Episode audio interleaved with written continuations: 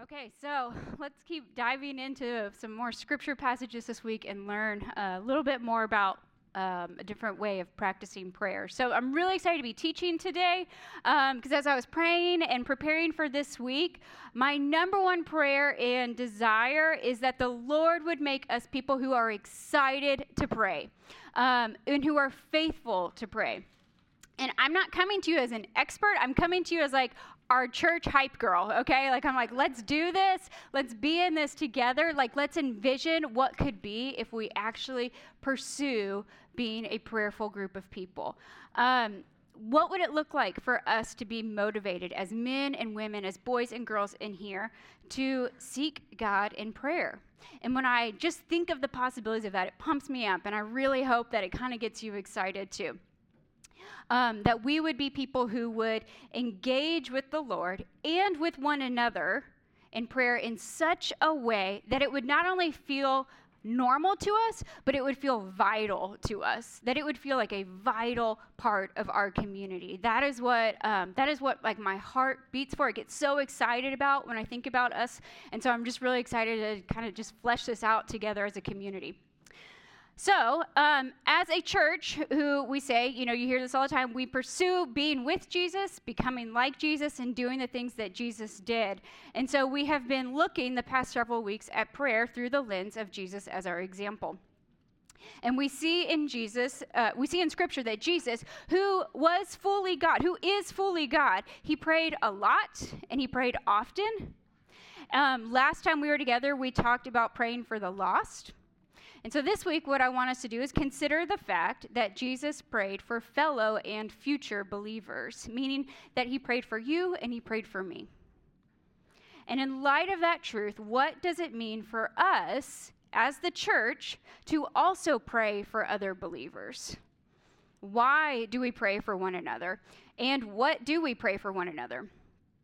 Prayer is not just something that we do, but it is meant to be a way of life, a way of living. It's a way of actually living out our lives.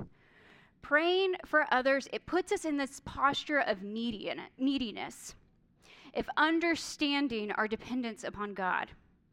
And I really do believe that our dependence on God, how we view that, is revealed through our prayer life. Prayer is the privilege of approaching God with expectancy and with hope.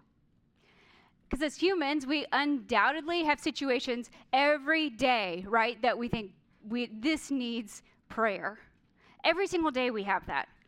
Every day, prayer is necessary. And so, what I want us to do today is to believe um, that prayer is not a last resort but rather it's an opportunity to engage in God's faithfulness and in God's power. It's not a last resort. So I want us to shift our thinking because I think sometimes that's a habit that we get into is thinking of it more as a last resort. You know, we go through all these different options that we have to solve something and prayer is not always the first one. And I want to I want to throw that upside down and rethink it.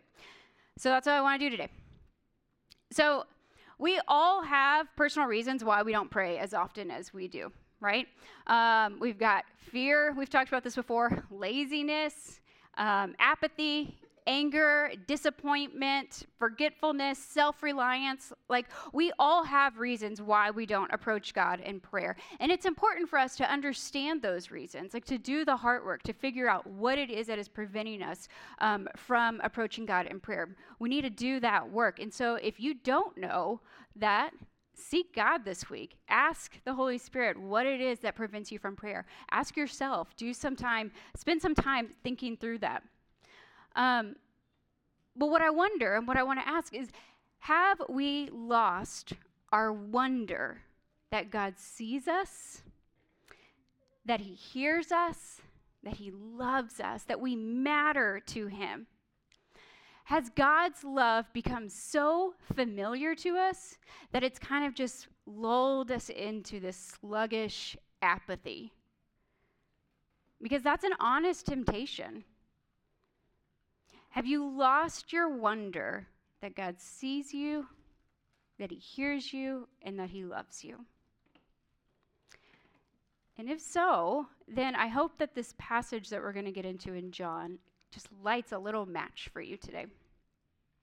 So we're going to start, we're going to be in a few different spots in Scripture, but I want to start with John 17. That's where we um, s- spent our time last, not last week, two weeks ago in. We're going to go back to John 17, and we're going to pick up in verse 22. So this prayer of Jesus, um, this prayer that Jesus is given, is giving, this is right before he begins his journey to the cross. So he prays for himself, he prays for his disciples, the people that are with him, um, and then he prayed for all the people that would one day believe in him. So we're going to start, I'm going to read, uh, sorry, in verse 22. Jesus says, I have given them the glory that you gave me, that they may be one as we are one. I and them, and you and me. May they be brought to complete unity to let the world know that you sent me and have loved them, even as you have loved me. And Father, I want those you have given me to be with me where I am and to see my glory, the glory you have given me because you loved me before the creation of the world. Righteous Father, though the world does not know you, I know you, and they know that you have sent me. I have made you known to them and will continue to make you known in order that the love you have for me may be in them and that I myself may be in them. So, what does that mean for us here today? It means that Jesus, our King, prayed for me, and he prayed for you. He prayed for us. Jesus prays for his people. Let that sink in for a moment. I mean, just the, the reality of that truth that Jesus prayed for you. When a friend prays for us, it's comfort, right? It's a privilege. I feel loved It's an act of kindness. It is an even greater privilege to me when I think about to know that Jesus, our King, prayed for us. He prayed for us. When I read this, when I read that, I think, you did that for me? Like, you prayed this for me. That just blows my mind. I feel so loved by Jesus in that moment. So, this week, dwell on that truth dwell on the truth that Jesus prayed for you. Verse 24 in John, it says, um, we see that Jesus says, I want those you have given me to be with me where I am and to see my glory. And I read this week that um, this is the only recorded time in, in Scripture of Jesus using that phrase, I want. And I love the humanity in that um, that Jesus expresses his desire here in prayer, that he actually says, I want. And what is it that he desires for us? He desires oneness, um, to see and experience God's glory, for togetherness. What he prays for is that we would have oneness with God and that we would have oneness with other believers.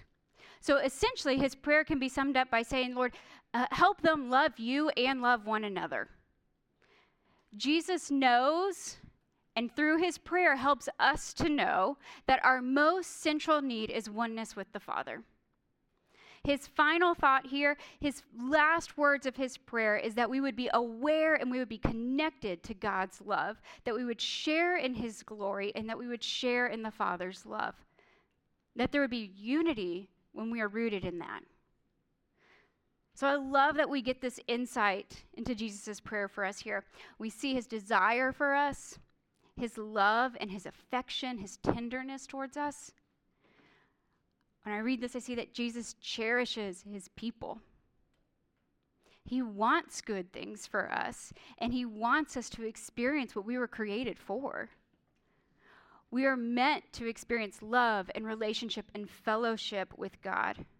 So, our biggest need is more of God, it's oneness with Him. So, this prayer that of Jesus is often referred to as the high priestly prayer. And what do we mean by that? I think we like hear that phrase, but we don't really often stop and think about what that actually means.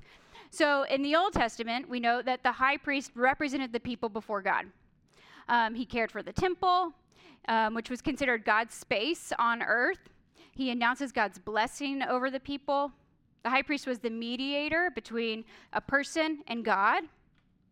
And if you look back, you know, in Exodus, uh, let's see, it's uh, chapter 28, and you read about the priestly garments, you know, what they had to, had to wear um, that were required. You'll read that when the high priest enters the temple, um, the holy place, he wore over his heart the names of the 12 tribes, the, the tribes of Israel.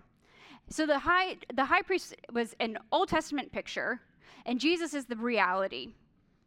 He is our high priest who came to reconcile us to God.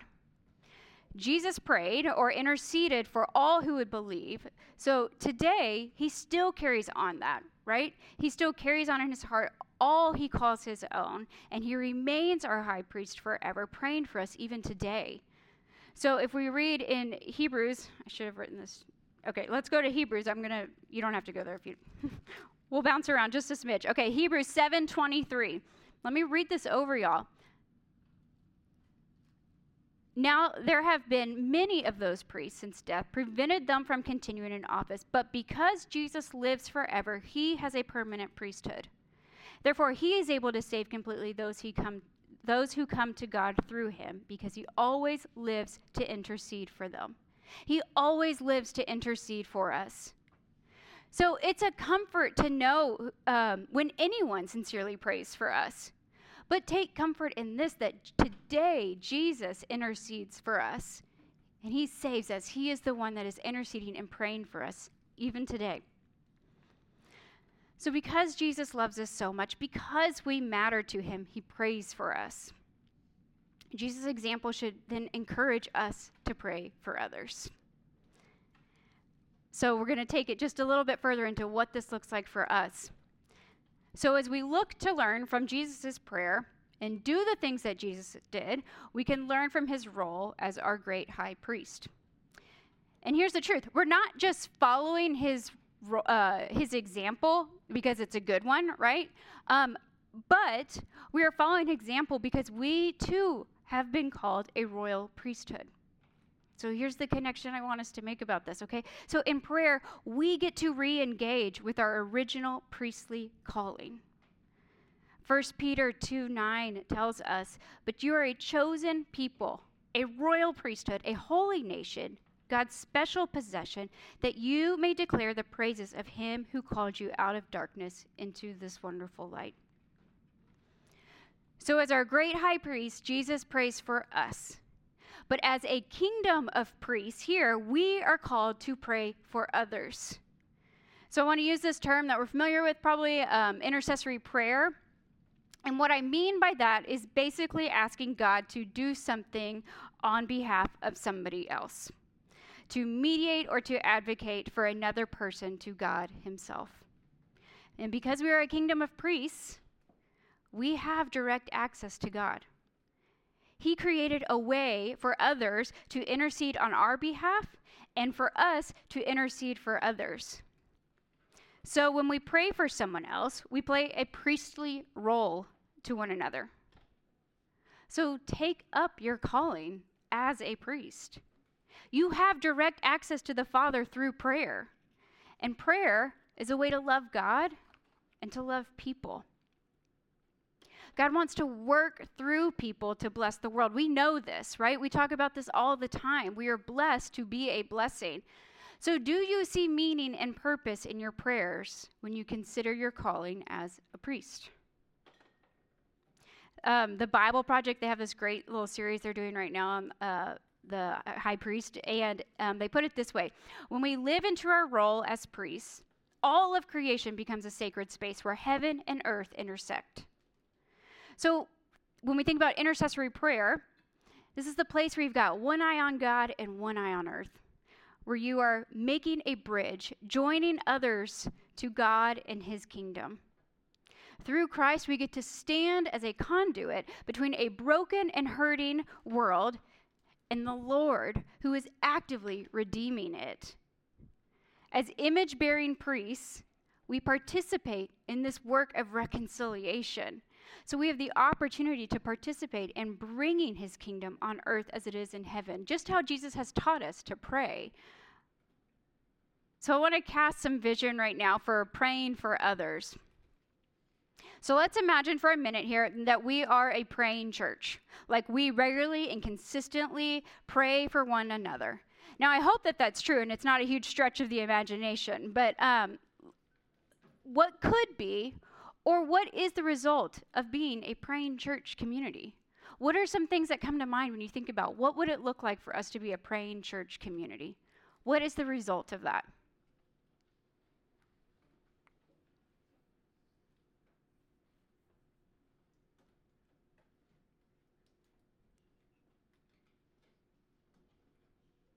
We will discover what it is. I believe that we will discover it, but I'm going to tell you it is what what it does is it gets to align our hearts with God. It cultivates friendships among us. That's huge. Like I actually want to be in church with like my friends, you know? I don't want to seek out my friends and come together, but I want my church community to become like a place of deep friendship and love and affection for one another. Prayer has the opportunity to cultivate that. We get to witness answered prayers. How much joy did we all have when Ashley got to come up here months later and share and proclaim that it was through prayer and for knowing her believing community was praying for her and brought healing? Like, that was amazing to get to see and experience that.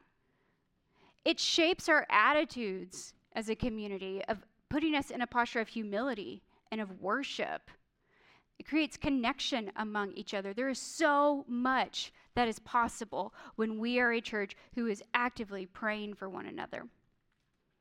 Opportunities for prayer are endless, right? Um, so, will we be intentional about not letting those opportunities to pray slip away? I believe that community and unity, therefore, will develop as believers pray for one another. You want to be connected to somebody, you pray for them. Initially, it might feel awkward. I know that for some, this is a stretch. Like, this is asking a lot to pray for other people and to pray with other people. I get that. And to that, I say, just plow right on through. It's okay that it feels awkward. It is really okay if it feels awkward. God's going to grow that in you. It won't always feel hard. I say this a lot, like with the kids when they're talking about, like, oh, I can't do this. I just say, oh, you can't do it yet, you know? And so when we think about prayer and praying for others, that might feel like a really hard or awkward thing. And to that, I say, it won't always feel like a hard and awkward thing. We can trust the Holy Spirit to grow something in us. Pray in the moment. Have you ever gotten a text from someone asking for prayer and you said, "Yeah, I'll let me I'll make sure to pray for you. I'll pray for you." Okay, what if instead of saying, "I'll pray for you," what if you actually just texted a prayer?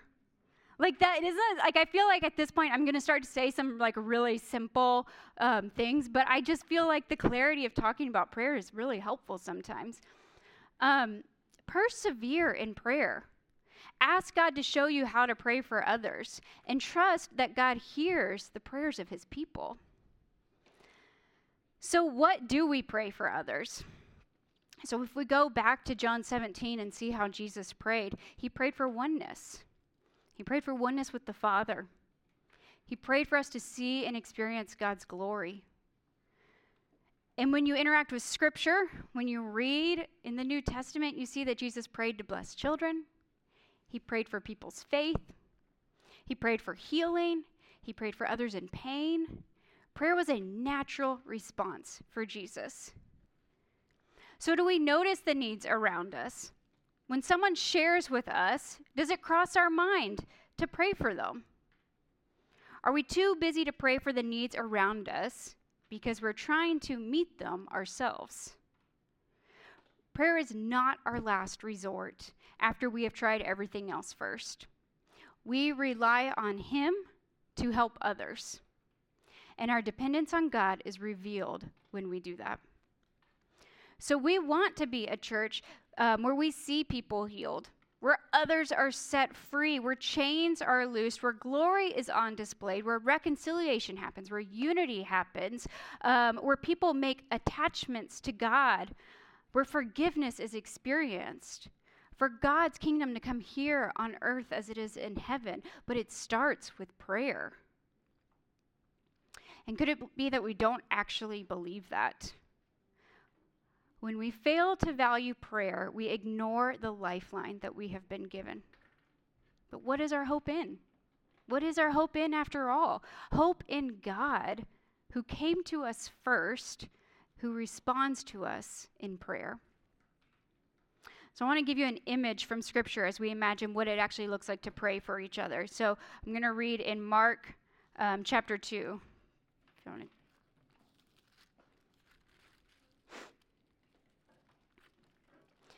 Okay, I'm going to start, read verses 1 through 5, and then skip down to 10 through 12.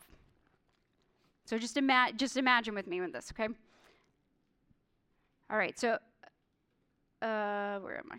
So many gathered that there was, uh, they gathered together. Jesus, Jesus is there. The people heard that he had come. They gathered that there was no room left, not even outside the door, and he preached the word to them. Some men came, bringing to him a paralytic carried by four of them. And since they could not get him to Jesus because of the crowd, they made an opening in the roof above Jesus, and after digging through it, lowered the mat the paralyzed man was lying on. When Jesus saw their faith, he said to the paralytic, Son, your sins are forgiven. And drop down to verse 10.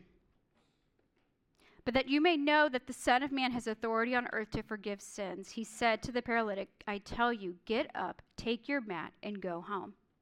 He got up, took his mat, and walked out in full view of them all. And this amazed everyone, and they praised God, saying, We have never seen anything like this. So these followers of Jesus showed love to their friend and faith in Jesus. They physically brought their friend and laid him at the feet of Jesus. Like they had to do something wild at that moment, right? They had to lower him through the roof to lay him at the feet of Jesus, asking him to heal them, to heal this man. That's what I want us to imagine when we go before the Lord in prayer on behalf of another person. We are carrying that person's needs, that person, that person to Jesus. We're ushering them into the throne room and asking for their needs. We bring people to Jesus and say, We heal them, protect them, save them, provide for them, show them you, meet their needs, give them more of you. Ask without hindrance.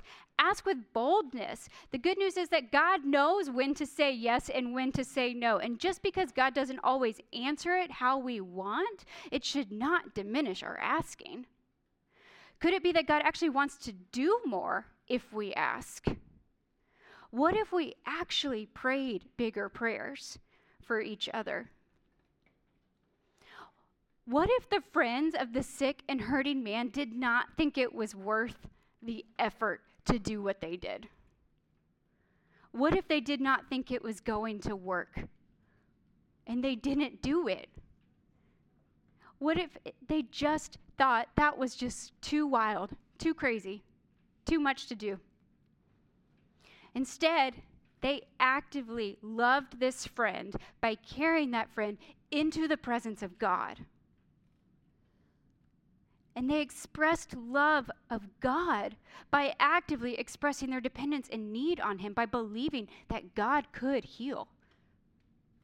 So pray in confidence with this image in mind as a priest entering the throne room to speak to God. Because that's who we are. We need others to help us.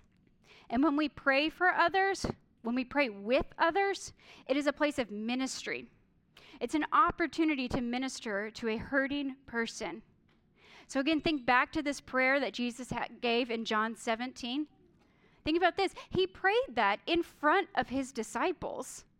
Jesus deliberately allowed them to hear and receive comfort and truth through this prayer. In his prayer, Jesus received strength and joy before heading to the cross. He knew what was coming and the disciples, they heard words of comfort and assurance of being one with God. I talked to a friend the other day who, sh- who said that she, every night when her kids go to bed, she prays over them. You know how sometimes parents, you can kind of like manipulate your prayers to kind of like get in like a couple of like last minute lectures or, you know? um, she said I, she tries, re- she resists that. She says, I want them to fall asleep knowing the truth of God, knowing how much God loves them, how much God cares for them, how much God sees them. And she says, That's what I pray over them. Pray over the truth. Pray over others the truth of who they are. Not only does that prayer bring glory to God, but it ministers to the heart and the soul of the listener, and that is powerful. So, how do we pray? I think it matters that we do discuss the how. Um, we don't want to be people who hear something and then do nothing, and that's a real temptation. Um, so, I'm going to get practical for a minute. How does it look like to actually practically live out this calling? In any spiritual practice, there's preparation involved. We talk about this, right? If you're uh, reading scripture, Sabbath, giving, um, praying, it all requires some level of thought and preparation. There are certainly times when I know that I should work out, right? Um, or I know I should wake up early. And what do I do to make those things happen? Will they happen on their own? No. I, I will tell you that right now. It doesn't happen if there's not a plan in place. I have to put thought into it. If I want something to change, we, if I want to pick up a new habit or a new rhythm, I need a concrete plan of action. And that's that's just a fact. That's just like the way humans are. Um, Dallas Willard has this quote about saying we must make plans for righteousness. I love that. But we also have to be reasonable, okay? Because if I tell myself, self, okay, starting tomorrow, guys, I'm going to wake up at 5 a.m. every day and I'm going to go straight to the gym. I promise you by Tuesday, that won't happen, okay? Um, so we want to stretch ourselves, right? But we also want to do something that is obtainable. Um, so when it comes to praying for others, it is so good and wise to pay attention to the Holy Spirit, to follow those prompts to pray for in the moment when a friend unloads a burden to follow that nudge to reach out to somebody and check in on them and see how they're doing, to pause and pray for someone as their name crosses your mind. Those are important no- moments to notice and follow. And also, make a plan. If you're like me, I get super excited to pray for other people. And I all of a sudden, like, I will have like a hundred names, and I'm like, okay, these are all the people I want to pray for my family, you guys, uh, my kids' teachers, other people that I serve in ministry with. And then I go from being really excited and intentional to really overwhelmed and like, I can't do this, okay? Um, so make a list, but make a reasonable one. Maybe you've got a few different categories. Um, maybe you've got people that you pray for weekly. Maybe you have a couple of people you make sure you pray for daily. Write it in your journal if you do that. Put it on a note card. Take a little index card. Write some names down. Put it in a spot that you'll engage with, whether it's sticking it on the dashboard of your car or the mirror in your bathroom, putting it in your Bible before you open it. Um, make it easily accessible. Maybe it works to set a reminder on your phone. Think of all the notifications that you will so quickly and easily respond to. Uh, maybe you make pray a notification. Maybe you actually have specific names that pop up throughout the day. That's like a reasonable thing I think we can do. My kids have always enjoyed writing names on popsicle sticks. We put a little mason jar and we'll grab one out. Um, and that's just like a really sweet and simple way of engaging the kids in this, um, this practice. What we want to do is build a prayer muscle, and that requires consistency and diligence. So maybe you have your list, you've made a list, you need to find your time. Whether it's waking up early while it's still dark out and you're not the day hasn't begun, or maybe it's getting in bed 10 minutes earlier than you normally do. Pray in the shower when there's nothing else to do and you can't be distracted by anything else or drive in the car. Um, have a time in your drive where you're not listening to music or a podcast. Like, carve out those intentional spaces in your day. A friend told me the other day, I love this. She said, um, every time she vacuums, she prays out loud. And that's just like part of her rhythm of chores. Like when she's vacuuming, she prays out loud. I love that. Like she has captured that like mundane task as something that is for the kingdom. Like that's amazing to me. Um, it's so good to respond as the Holy Spirit leads in our day. And it is also so good to have a consistent habit that is built into our days. And your prayers don't have to be long. This feels silly to clarify, but I think it's helpful to hear that, right? That your short prayers are still really effective, and Jesus actually encourages that. So it's okay um, to remember, it's okay to be these short prayers. You don't have to go and lock yourself uh, away and pray for half the day if that's not what makes sense to you. Um, short prayers are still very effective prayers. So pursue a habit and also stay open to the Holy Spirit. Prayer is not a duty, but it is a delight. It is simple, but it is powerful because it is divinely effective. Prayer brings us into the presence of God so we can pray in faith for others and we can trust in Him. So I want to take a moment to reflect as we go as we take time for communion. So ultimately, um, ultimately, Jesus frees us to trust a power that is greater than our own. So as we cry out to Him for others, we are not informing God of something that He does not already know, but rather we are declaring our trust in God as the provider, as our King. God hears, He cares, and he acts on behalf of those who humbly and sincerely seek him in prayer. And it also does matter that we remember that one of God's attributes is that he is mysterious. And I feel like I have to remember that every single time that I start to think about prayer. I have to hold that in my hand as well, that he is mysterious. And there is so much mystery to prayer. We don't know why some prayers are answered just as they are asked, and some prayers aren't. But when I look to the cross, I remember that God's I remember God's great love for me. And I remember that I can trust him because I am loved by him and he is a good, good God. So consider this. Who are you becoming? Do you see Jesus expressed through your prayers? Jesus made his love known to us by his own prayer that we see in John 17, by his own life, by his own death and his own resurrection. He made his love known to us. So, as followers of Jesus, we remember his love by the sacrament of communion. We remember that ultimately we are freed from the pressure that this is all on us. Prayer invites us to remember what Jesus did on the cross for us and what he will do in and through us. So, as we take the bread that represents his body, we remember the sacrificial love that he displayed so that we might also sacrificially love as well. So, take and eat.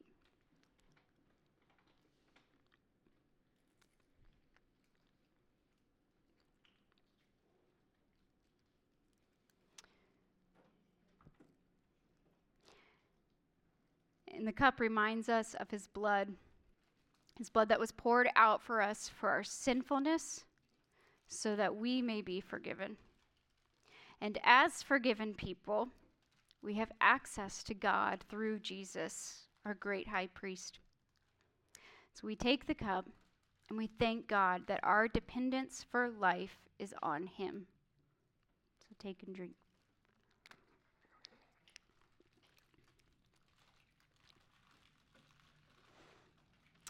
And my sincere hope is that we seek communion with the Father through Jesus, the Son, by the power of the Holy Spirit. That we follow the great high priest, his example, as we lean into our own calling as a kingdom of priests, as we pray and seek and mediate on behalf of others to Jesus. So let's pray. God, I thank you for your great love for us first. God, thank you that you are a God that desires us to approach you, that you desire us to ask, to seek you. And when we do, Lord, we we develop a relationship with you of dependence. God, I pray that you would make us prayerful people. people who see who use who see prayer as vital to our livelihood. God, I pray that we would delight in prayer, that we would delight in praying for each other. And Lord, we just ask that you connect us in that way. You shape us to be men and women, boys and girls who seek you on behalf of others. We ask these things in your name. Amen.